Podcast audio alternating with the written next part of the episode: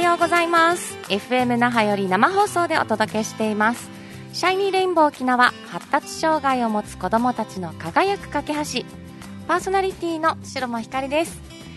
この番組は外見からは分かりにくい。発達の全般的な遅れや部分的な遅れ。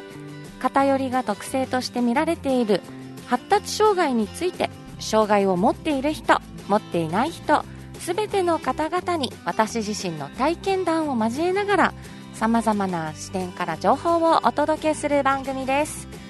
おはようございます。5月13日木曜日です。さあ、えー、梅雨に入りましたがね、えー、そんなに雨がずっと続く日があ雨がね、えー、降っている日が続くというわけではなく今日もね、え太陽が見えてますがなんだか梅雨らしくないなと思いますが今からかな？まだ入った時期だからね。これからまたザーって、えー、降るのかなと思いますが。えーとですね私最近あ全然話変わるんですけど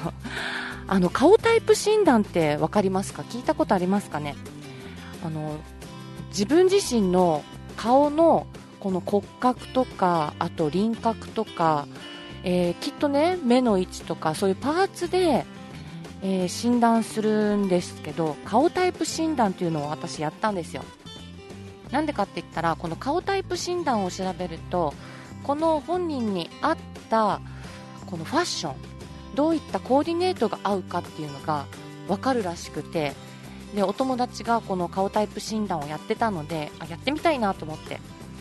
最近ちょっとね私に似合う服どういったのが合うんだろうってなんか改めて思ってね、えー、もう37にもなるので なんか年齢に合う服装にちょっとシフトチェンジをしながら今までと違う服を着たらちょっとまだなんか若いことをね、えー、まだ私若いんだよってなんかアピールしているのかなって思われないかなとかちょっと服装でね悩んでたんですよ。私は果たしてどういった、えー、ファッションが合うのかなって。その流れからね顔タイプ診断をお願いしたんですよ。そしたらいろいろねこの顔タイプ診断にもどういったタイプがあるよっていうのがあって例えばエレガントとかキュートとか、えー、クールカジュアルとかそういったものがね9つぐらいあったのかな。で私はクールでした。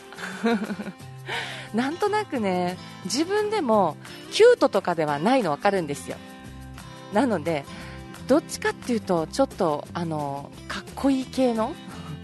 そういったものかなとは思ってたんですけどやっぱりねクールっていうものに当てはまってどういったじゃあクールはファッションが合うのかって言ったらもうシンプル。シンプルなシャツとかジャケットとか、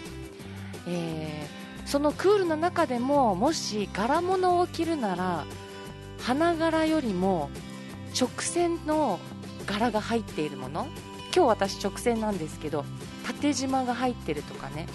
なんかクールには顔の輪郭でこう直線の、え、輪郭があるのかな。そういったものから柄物を着るなら直線線になるものがいいってまたそこも教わってそれ知らなかったので面白いなと思ったんですよ。もし、えー、こういった縦縞じゃなければ花に例えると枝とかこう植物ね枝とか、えー、ちょっと直線っぽい葉っぱのような柄が入っている服がいいとかあと丸じゃなくて V の、あの、襟元がいいとかそういったものを、ね、細かく教えてくれてなんだか楽しかったんですよ。でね今までのファッションとなんか答え合わせしてるような感じであ私こういう柄好きだったなとかあこういう柄本当そうそう苦手だったんだよとかあとこういうファッションやっぱり私には苦手だったかってなんかね改めて答え合わせするような感じで面白かったですね。これね、えー、女性だけじゃなく男性用もやっぱりあったのでメンズのメンズ用のこの顔タイプ診断きっとね普段のこう私生活の中でのファッションでも使えますし仕事？スーツにはじゃあ何が合うのかな？きっとねスーツ私まあ毎日スーツを着ることないんですけどスーツにもいろんなタイプありません？きっとねあのなんだろう襟元の方がこう縦、えー、深く入ったものがいいとかあとジャケットの長さとか。とあると思うんですよ。そういった仕事にも使えますしあと中のシャツを無地がいいとか少し柄が入っているその柄もこうボーダーがいいとかチェックがいい水玉がいいとかねいろいろあると思うんであとはまだやっぱりパーティーとかお出かけにはどういったものが合うなとか男性にもおすすめかなって思いました。デートにもいいと思いますよ。女性はねやっぱこういう美容とかにはもう日頃から意識しているのでいろいろ顔タイプ診断された方もいるんじゃないかなと思いますが、えー、男性もぜひぜひ調べてみて面白いですよ、うん、これからのねファッションにもコーディネートにも生かされるんじゃないかなと思います。私が楽しかったのでね。これからの買い物がね少しなんか違う目線で買い物をしようって思えたので、えー、楽しみです。さあ、えー、今日もねお時間までお付き合いよろしくお願いいたします。それでは番組進めていきましょう。この番組は楽しいメディアカンパニー沖縄合同会社琉球スポーツサポートの提供でお送りします。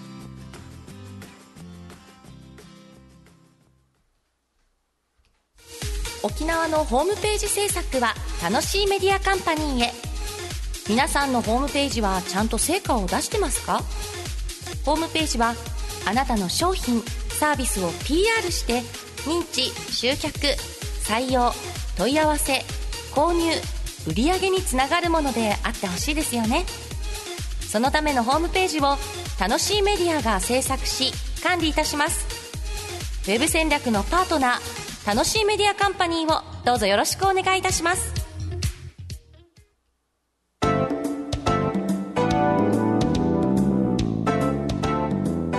最初のコーナーは発達障害について知ろうということで発達障害って何？発達障害の特性また周りの関わり方や環境づくりなどいろいろな視点から情報を考えてみようというコーナーです、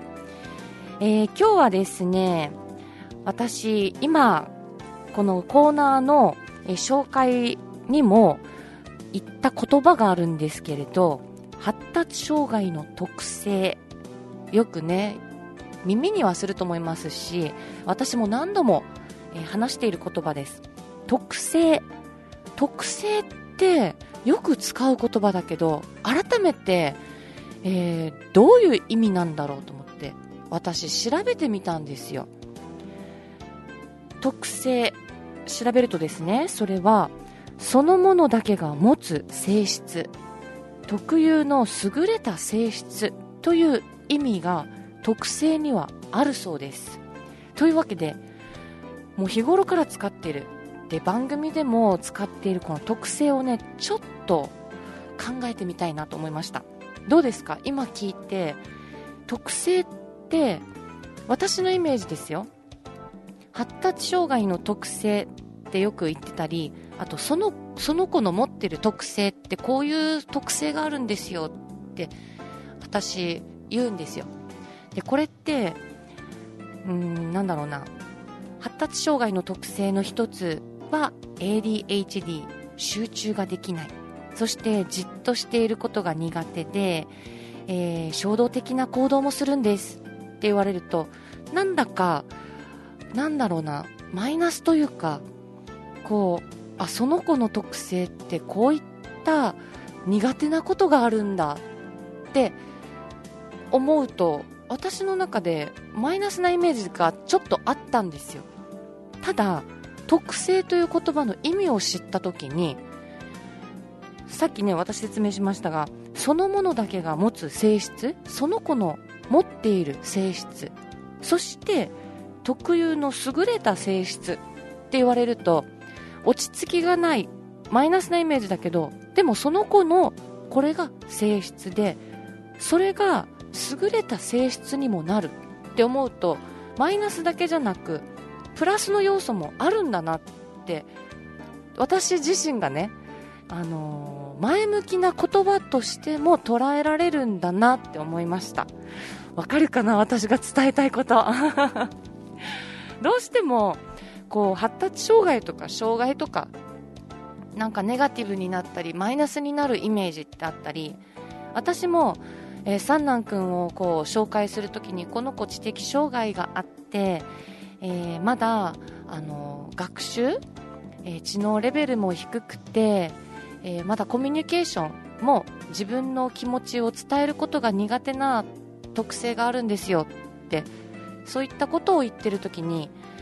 なんかこうこの子にはこういったできないことがあるもの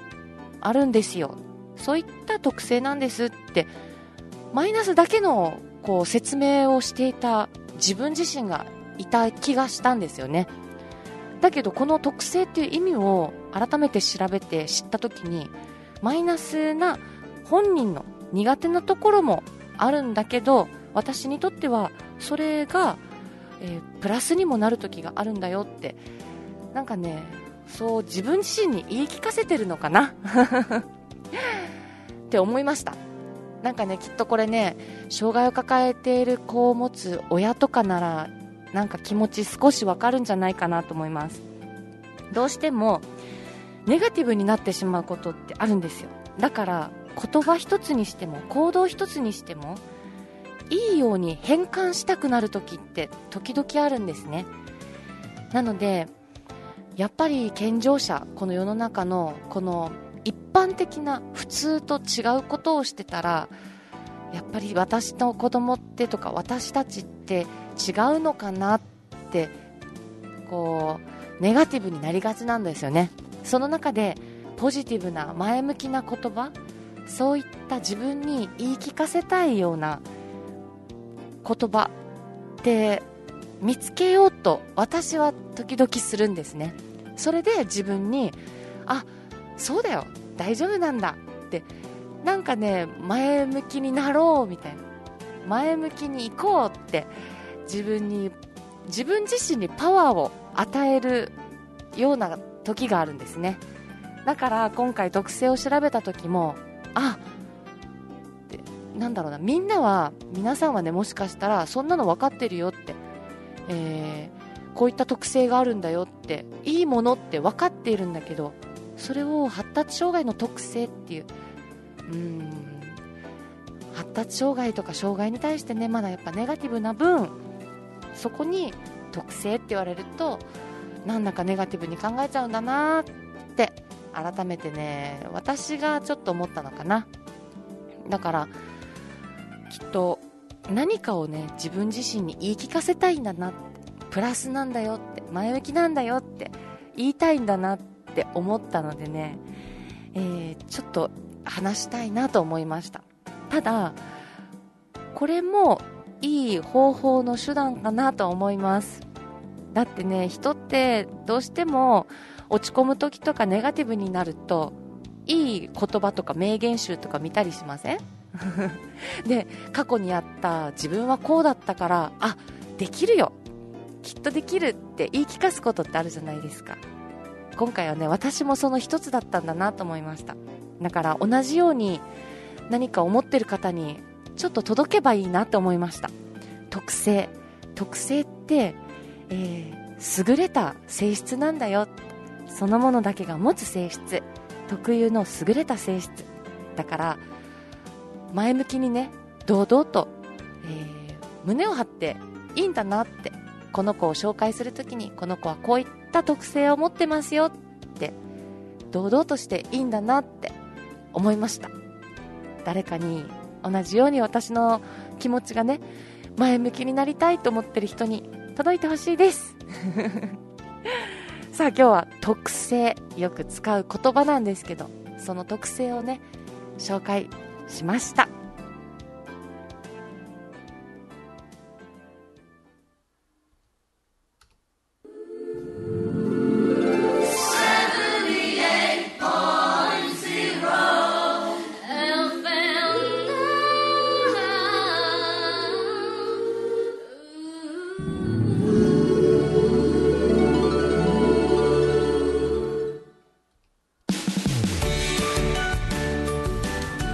戦隊三男レンジャー。ということでこのコーナーは知的障害重度と診断された9歳になる小学校4年生の息子三男くんの最近あった出来事のお話です、えー、三男くんは最近時間を、えー、意識するようになりました。まだわからないです。ただ時間というものを意識するようになったなと思うのがもちろん学校とかでもね、えー、時計を見ながら先生方教えることがあると思います。で私たちも時間を時計でねこう教えてはいたんですけどこの本人自身が意識するようになったなって思うのが、えー、家にある時計がねこう7時ちょうど8時ちょうどちょうどになると音が鳴るんですよ。でその音が鳴ったと同時に三男君今何時？って聞くようにしたんですよね。そしたら三男君が見て短い針は今8にある。でそこから意識させたんですよ。小さい針短い針がどこ？8では何時？って言って音が鳴った時がこの短い針は8にある。もうもちろんあの長い針は12にありますよね。この形をね覚えさせるようにしてで最初になった音と。で今何時？見て8じゃあ何時？8時っていうようになったんです。おお正解って。またそこはすごく褒めて演技するぐらいすごいねって褒めてそれをね繰り返すようにしてたんですよ。そしたら自分でね音が鳴ったら時計の前に来て今何時？って聞くようになったんですね。であ本当だ三男君今何時？って聞いたらまた考えて短い針を自分でも意識して6じゃあ何時？って聞くと6時！っていうこの遊びのね中でそれがねできるようになりました。ただ聞いて分かるようにこれがもう何時？というのがちゃんとねこの針と短い針と長い針そして時間というものをが全て一致したかなんて分かりません。きっと形とかそういったもので覚えてます。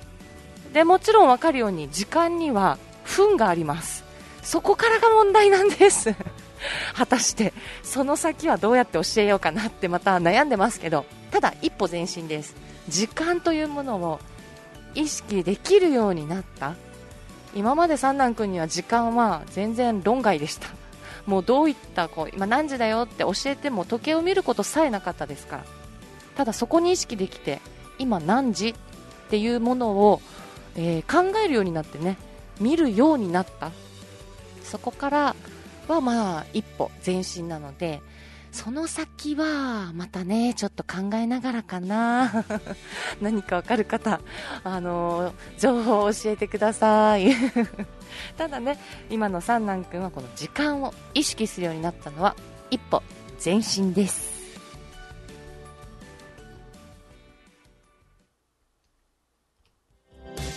沖縄ってこんないいものが生まれてるんだ。沖縄から生まれた可愛いもの。美味しいもの綺麗なもの優れたもの。あなたの生活を彩る沖縄。つい人に勧めたくなる沖縄がここで見つかります。いつも話題のお出かけスポット。イーヤス沖縄豊崎1階ザ・沖縄ショップであなたのお気に入りを見つけてください。いつ行っても新しい沖縄があなたを待ってます。さあ、それでは曲をお届けしましょう。今日お届けする曲は、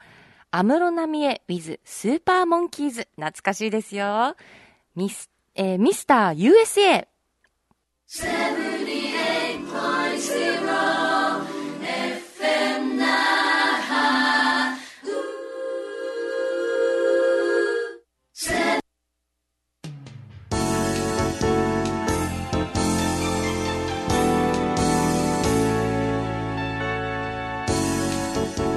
さあ今日もお時間までお付き合いありがとうございました。あっという間の30分ですね。